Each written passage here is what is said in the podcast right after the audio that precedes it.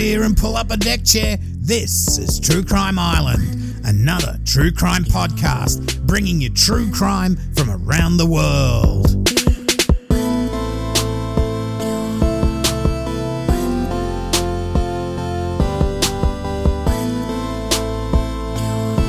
Hi, I'm your host Cambo. Grab a beer and pull up a deck chair. This is True Crime Island, another true crime podcast. So, Islanders, I hope you're well. Last week we had the case of the milkshake murderer Nancy Kissel, who drugged and then bludgeoned to death her husband Robert Kissel in their Hong Kong apartment. Now, they had three kids and they went to live with their uncle and auntie. That was Andrew and Haley Kissel. The thing is, just two and a half years later, Andrew would be found bound and stabbed to death in the basement of his home.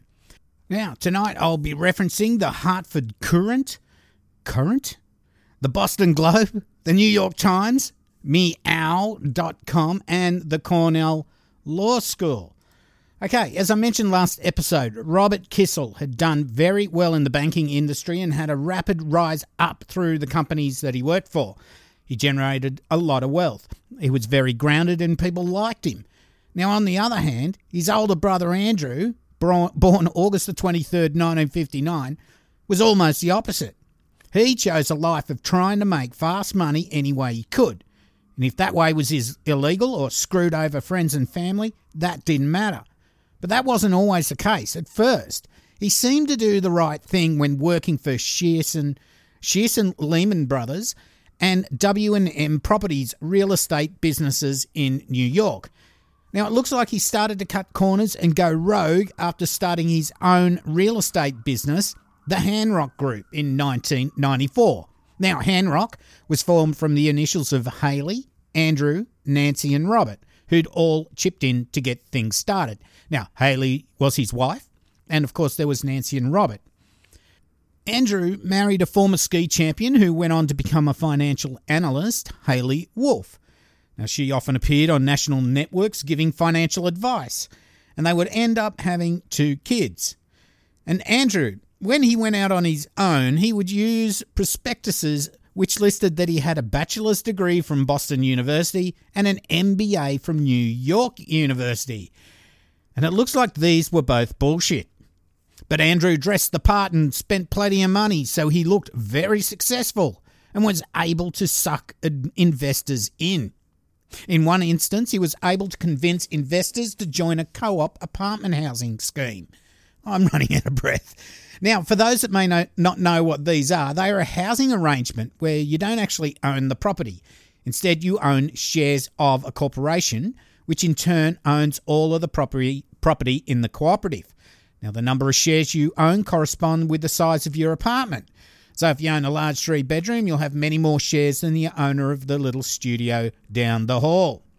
So, in this case, at the apartment block 274th Street East, Manhattan, Andrew had one unit in the complex, but then increased that from, to two and then three. Now, they were adjoining, and two were on one floor, and another was either downstairs from those two or above it. I'm not sure. Anyway, he ended up having them all connected to make one multi level apartment. He ended up becoming treasurer for the co op and had all correspondence diverted to his own address. All financial contracts would be dealt with on his own and invoices paid with just his signature. Now, he started invoicing the co op from companies he'd set up himself for work that would never be done, or when work was done, it was extremely overpriced. Now, all contracts for work, like I said, were in his possession. And he ended up transferring about $4 million into his own accounts before someone noticed. Now, Andrew would, in, in the end, agree to pay this money back to avoid a lot of legal action, not all legal action. But where would he get $4 million from, especially at the rate that he spent money? Well, I'll tell you, what he would do is get investors to go into buying an apartment complex. Again, they would all be in a co op arrangement and he would pay each shareholder a monthly or quarterly dividend. But he would f- end up forging the owner's signatures sell their share in the co op and keep the money for himself. Now, as long as those investors still got their regular dividend and statements, they were none the wiser. But ripping off his investors, it just wasn't enough for Andrew Kissel. His other right was to buy large freestanding houses in well to do areas, develop them, and flip them. Now, what he would do, he'd hold on to a more hold on, hold on. He would hold a mortgage on the property with one bank and then go to another bank with the mortgage papers saying that it had been paid off in full. So he'd get it forged so it looked like it was clear of any debt. He would then use that as collateral for another mortgage on another place on another bank. Rinse and repeat. Now, part of his MO that he would often change lawyers and banks so that no one would have a sense what he was really doing. I mean, he was in the news a lot. He was in social pages, you know, champagne women around him and all that. Not always his wife, but he was this sort of guy. So when banks knew about him and they wanted his business, anyway, those investors, like I said before, would pay would pay dividend. He would pay dividends to them so that they weren't suspicious.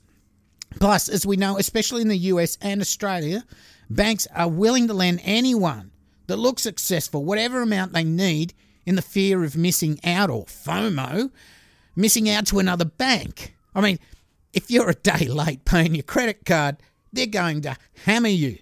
But when it comes to millions, hey, just walk in there. It's better than walking in with a gun and stealing money, which you might get 10 $10,000 a little bit of change, you're going to go to go to jail for 10 years. These guys, these white collar criminals, are above that. Anyway, where are we up to? anyway, these banks' close scrutiny on Andrew's dealing was just never undertaken. Andrew was into everything. He bought horses, he bought an olive oil manufacturing plant, and the arts, where he commissioned a play. He had 30 odd cars and he had a yacht. But Mr. Andrew Kissel, he wanted more. Andrew looked on the outside to be extremely successful, a bit of a playboy, and this started to grind a little bit on his wife, Haley. You remember how they took in Robert and Nancy's three kids? Well, with two of her her own, Haley was often left taking care of five kids while Andrew was out dining at fine restaurants and having a great time. And like I said, he was also rooting plenty of other women. She knew this was going on, and the marriage started to break down, especially when he ripped off her father in one of his investment scams. There you go, father in law. He even forged documents to transfer the Vermont house in Haley's name into his own so that he could borrow against it. Nice bloke, this Andrew. Now, I won't go into the issue about the custody of Robert and Nancy's kids, other than they were very wealthy and they were worth around 18 million all up, and whoever had custody had a certain amount of control over that money. Now, when Andrew ripped off not only Haley's father, but also the estate of Robert Kissel, this rang alarm bells within the Kissel family, and there were court cases in regards to custody. Now, Haley and Andrew ended up with custody of these kids right up until the end of this saga. Now, where everything really started to come undone for Andrew was when he approached a bank for a multi million dollar loan. Now, in order to make this a little bit less confusing, I'm just going to read an extract from an article by Alison Leigh, Alison Leigh Cowan of the New York Times. Hey, my grandmother's name was Cowan, maybe long lost relative. Hi, Alison, if you're listening. Anyway, I'm just going to read this little bit out because you explained it so well. According to Miss Walkley, who at the time was the counsel for Fidelity National's office in Trumbull, Connecticut, she was involved in a June 3 closing in which the Fairfield County Bank in Ridgefield, Connecticut, was giving Kissel a $4.5 million construction loan secured by a property he owned on Burning Tree Road in Greenwich. A title searcher working for Fidelity National spotted what appeared to be a prior mortgage of $1 million on that property from Independence Community Bank in Brooklyn. Now, asked about it just before the closing, Kissel insisted that the Brooklyn Bank had made an error and meant the record uh, to record the mortgage on his other property in Greenwich. Now, Mrs. Miss Walkley said she and her team took that to mean his residence on Dairy Road in Greenwich. When they later learned that he only rents that house and doesn't own it, she said that they were concerned, but were not sure that Kissel had lied. Here we are, we're talking about millions of dollars. They're, they're concerned, but they're not sure that he lied. Jesus. Anyway, at least these people had a bit closer look. I'll go on. Also, because Kissel had already drawn down funds from the Ridgefield Bank's construction loan by the time the confusion began, Miss Walkley said she thought it best to record the new mortgage while they sorted it out. Now, the following Monday, Miss Walkley was relieved when Mr. Kissel, as promised, furnished a notarized document that appeared to be from the Brooklyn Bank releasing its $1 million claim on the Burning Tree Road property. Now, had her company not been enlisted two weeks later to ensure another Kissel deal, Miss Walkley said she's not sure she would have made the connections that she ended up that she would make. In that second deal, Mr. Kissel wanted to borrow 6.42 million from Countrywide Commercial Real Estate Finance Company in California. Now he wanted that against the apartment complex in Woodbury. So that's the one he was borrowing for. This time, one of the Fidelity National site, uh, title searches found a prior mortgage on the property for 5.4 million from Astoria Federal Savings in New York. Holding his ground, Mr. Kissel forwarded a release that showed Astoria Federal relinquished its claim on the property back in March. So, with Mr. Kissel expected to be out of the country, a power of attorney arrived on Miss Walkley's desk on June the 17th, allowing the closing to proceed without him. Now, one look at the loops in his signature on the A, so that the loop he did for his A, made her nauseated, she said, because it resembled the signature of a bank official that appeared on the Astoria federal release. Now, her apprehension grew, she said, when she realised that at the end of the day I was going to be writing to Mr. Kissel's account almost $6 million. Now, a colleague at the Fidelity National encouraged Miss Walkley to call Astoria Federal to ease her mind. Now, to her shock, the bank told her that Kissel was current on his loan and had an outstanding balance of $5.3 million. The next thing she knew, she was calling her client, the California Bank, to explain why the closing was not going to happen. Now, six weeks later, federal agents were knocking on the door of Mr. Kissel's Vermont vacation home. Okay, so because Mr. Walker had been involved in two, Miss um, because Miss Walkley had been involved in two of Andrew's deals, she was able to pick up something was wrong and called in the authorities. She just happened to see these two contracts and the the mortgage papers from the other bank and just thought, geez, that looks the same the way that A is in the signature. That that's pretty clue. That's pretty good. She's got a good memory. Anyway, when Haley found out about all this, she really, really wasn't impressed. She confided in a friend that not only did she want a divorce, but she wanted Andrew dead. She even told Andrew's sister Jane that, God, I hate your brother. I could actually see myself pummeling him to death and just enjoying the sensation. Now, Jane, Andrew, Jane, which was Andrew and Robert's sister, had been a ski student of Haley's, and that's how Andrew met her. And Jane and Haley were very close friends, so Haley would often vent her frustrations to Jane. So there you go. Haley filed for divorce in fe- February 2006, stating that Andrew was a belligerent alcoholic and drug user. Now, with all of Andrew's bank accounts frozen, he couldn't even pay the rent on their Greenwich mansion. The landlord initiated legal proceedings for unpaid rent and they ended up getting evicted. Now, there was an agreement between Haley and Jane to hand over Robert and Nancy's kids to her, but Haley would renege on this agreement as now she was financially up shit creek without a paddle and with nowhere really to live. I mean, the trust money coming in for looking after the kids would give her a place to live. Now, she did come from a wealthy family, so no, she was probably okay. She wasn't going to be homeless, but she was probably homeless in that she probably only had a small ski chalet to stay in, not a great big mansion that she was used to. And again, she could work in her high profile job, although I guess the scandal with her husband probably fucked that up a bit. So she held on onto the she held onto the kids and the money that went with them.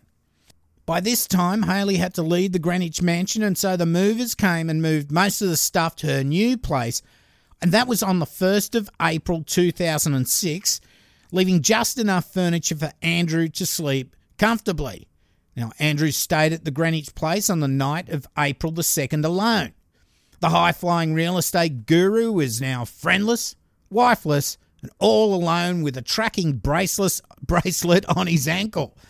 Now, being a bit of an asshole, once the money was gone, so were all his friends, except his faithful chauffeur, 49 year old Carlos Trujillo. Now, Carlos had worked for Andrew for quite some time he had immigrated from Colombia and had established himself with several other family members in America.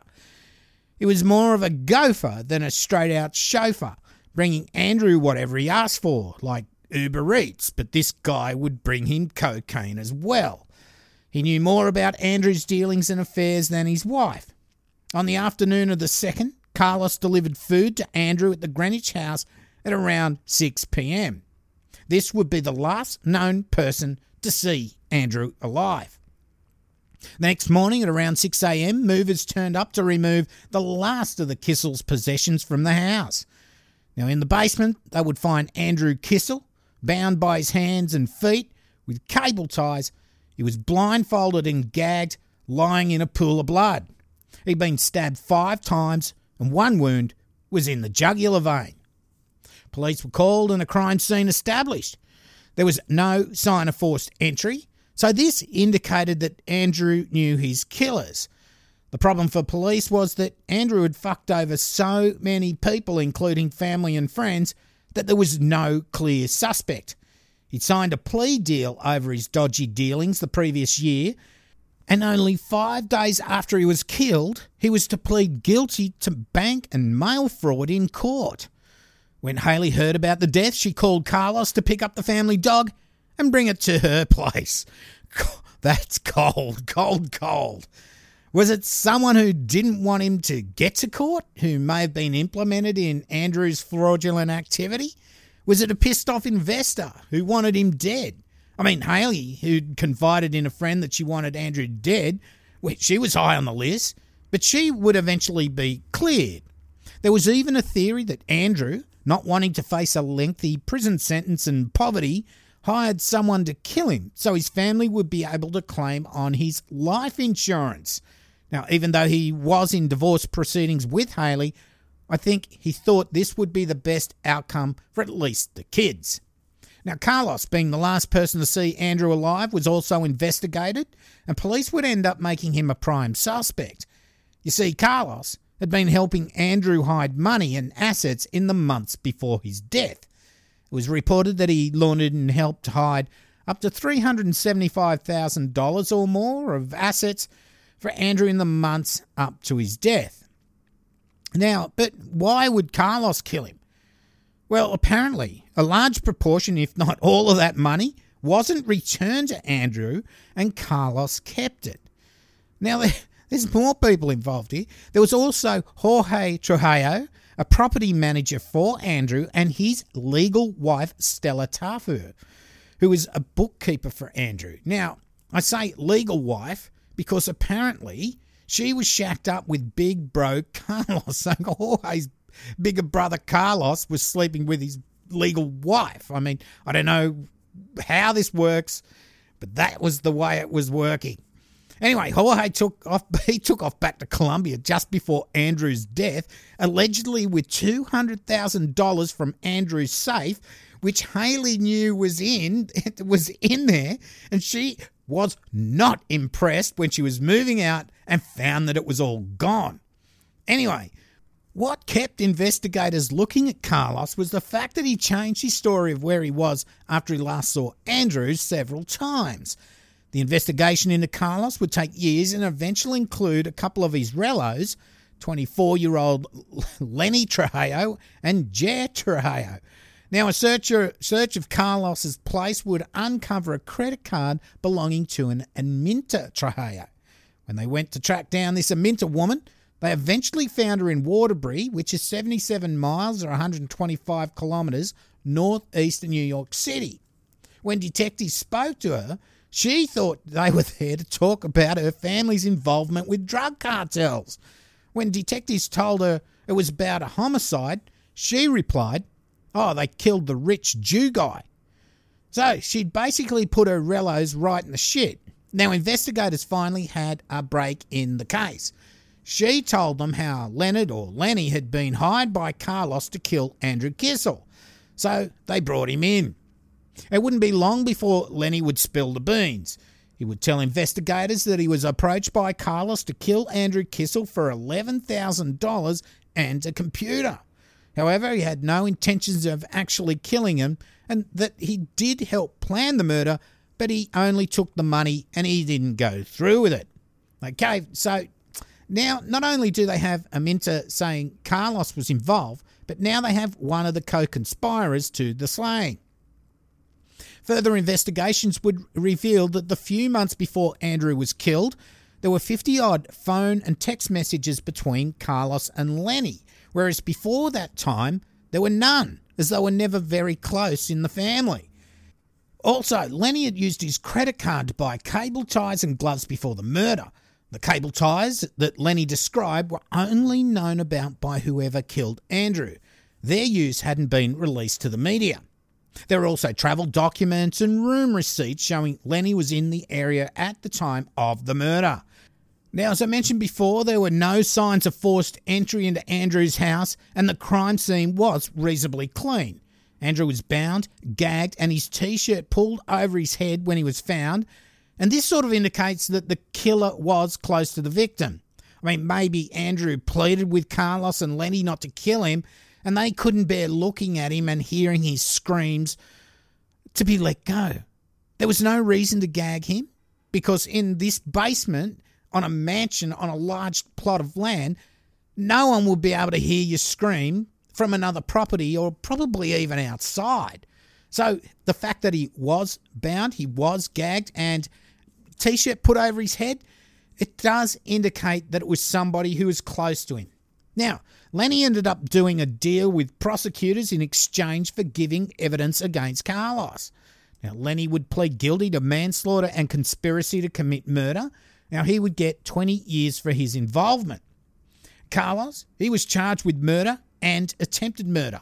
The prosecution put forward the motive that Carlos had laundered all this money for Andrew and was worried he might get found out if Andrew went to trial, so he enlisted his cousin to kill him. The defence argued that Lenny's story was just that a story that was made up after he was pressured by investigators. But why would he accept a 20 year deal if it was untrue? So I find that this is probably true. You'd think that if he was saying, I wasn't there, I didn't do it, but I did help plan it, I'll do a deal with you to give evidence against Carlos, you think five years, six years, or a, very small sentence. But he was quite happy to do a 20 year stretch. So I am putting on it that it was probably true that he planned it and that Carlos was involved. Now, at Carlos's trial, he would be acquitted of murder, and there was a hung jury on the attempted murder charge. However, the prosecution wanted a retrial. In the end, Carlos would strike an Alford plea with the prosecutors and he ended up getting six years. Now, an Alford plea is a guilty plea in a criminal court whereby the defendant in a criminal case they don't admit to the criminal act, they assert their innocence. So, in entering an Alford plea, the defendant admits that the evidence presented by the prosecution would be likely to persuade a judge or jury to find the defendant guilty beyond a reasonable doubt. And the name Alford plea is taken from North Carolina versus Alford 400 US 25 if you want to look it up yourself. So basically, he's saying, I'm not guilty, but it looks like the evidence you've got is going to put me away. Rather than do a big stretch, let's do a deal now. We won't have any case, but I'm still saying I'm innocent. Give me a few years and that's fine. So he ended up getting six years. Wow, Islanders, what a tangled web of bullshit this case was. I mean, Robert's murder last week was crazy, but this one is pretty much just as much messed up as that one. Andrew, trying to keep up, keep up his high flying lifestyle, starts ripping people off and committing fraud. He didn't care if it was family or friends, he did anything to get his money.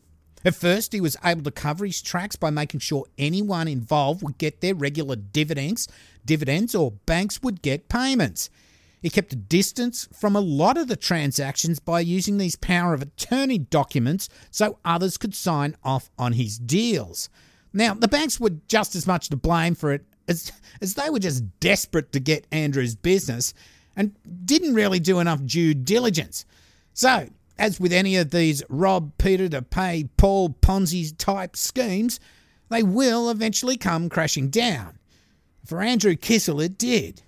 With all his friends and family gone, all his cars and boats gone, with the prospect of going to jail for a long time, Andrew Kissel, once a socialite, womanizer, real estate guru, and wealthy man, he died alone in the basement of a rented house he'd been evicted from. What a fall from grace. So, what do you think, Islanders?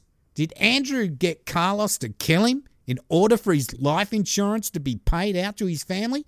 And by the way, it wasn't because the insurance company argued that Andrew's cocaine habit hadn't been declared. Now, did his wife Haley order a hit? Was it one of the many that he'd ripped off over the years? Well, my thoughts, well, I do think Carlos he kept all the money and other assets assets that Andrew had entrusted upon him to liquidate and hide from the FBI on their investigation. He knew that there would come a time when Andrew wanted it back, so it was easier to bump him off than risk giving it back and then doing time for doing the actual laundering of all this money. Now, Jorge, he seemed to get off all right. He'd already, looks like he already ran off with the 200,000 out of the safe so Carlos, after all the years of faithful service, thought, well, whatever's left, I'm going to keep my cut. I was driving this asshole around for years, and my my cousin or other brother Jorge has gone off with 200 grand. Now, Lenny, he was probably involved. He may have chickened out. He might have been the one to maybe organise a gun, and when he backed out of the deal, Carlos just he only had a knife to kill Andrew. Suicide for hire? Maybe. But if Andrew did want Carlos to kill him so his wife could claim the insurance, I reckon he probably would have wanted to be shot in the head rather than get knifed and bleed out all over the floor. But you've got to think Andrew Kissel was a narcissist. Would he really want to die? There you go. There's a few questions for you, Islanders, and it's one of these weird cases. We've got all the business in the milkshakes and crap in Hong Kong. We've got Robert dead. We've got Andrew dead. What? It's just tragedy in this family, but it's all money. And what it gets down to is greed. So, greed is good? I don't know. Okay, well, that's it for this week and the end of another episode. For our Patreon, thanks to all my past and present and new Patreons, your financial support does make a difference as True Crime Island is commercial free for all, so no annoying ads for undies, food delivery, whatever that sort of ads that are going on at the moment. My content is available for everyone, no matter if you donate or not. And thanks to Nicole this week. Cheers, Nicole. If you want to help out the island, you can go to patreon.com forward slash true crime island if you don't like to do the monthly one, you can also send beer money. I like this beer money to PayPal. PayPal link is donate.truecrimeisland.com or paypal.me forward slash true crime island. Don't forget in these these weird times we live in, support yourself before you support the island because I know times are tough. I have merch at Threadless and Redbubble now. I've updated my website, truecrimeisland.com. There is a contact and merch link, and that'll get you all the links for Threadless and Redbubble. There are also links on my website to Facebook, Instagram, and Twitter. You can also support the show by rating and reviewing, also by sharing it with your friends and family, which is really important if you can get more people on the island. Please feel free to check out my YouTube channel and subscribe. Please comment, subscribe, and to get notifications, hit the bell. I've also added a link for this on my website. Now, if you want to contact me, the best way is cambo at truecrimeisland.com. All the other ways are quite difficult for me to go back over and search if required, especially if you've got a case suggestion. Okay, I think that's about it. I've been your host, Cambo. You've been listening to True Crime Island. And as I always say, hang on, we've got a promo this week. Sorry, I nearly forgot it. We've got a promo at the end of the show. I spoke about it last week. It's, because, it's called Behind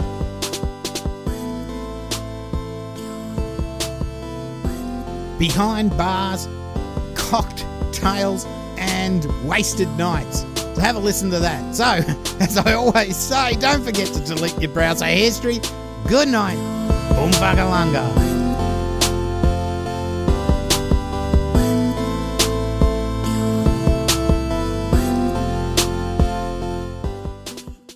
I used to be afraid of spiders, snakes, and sharks. Now, I'm terrified of a group of girls approaching the bar.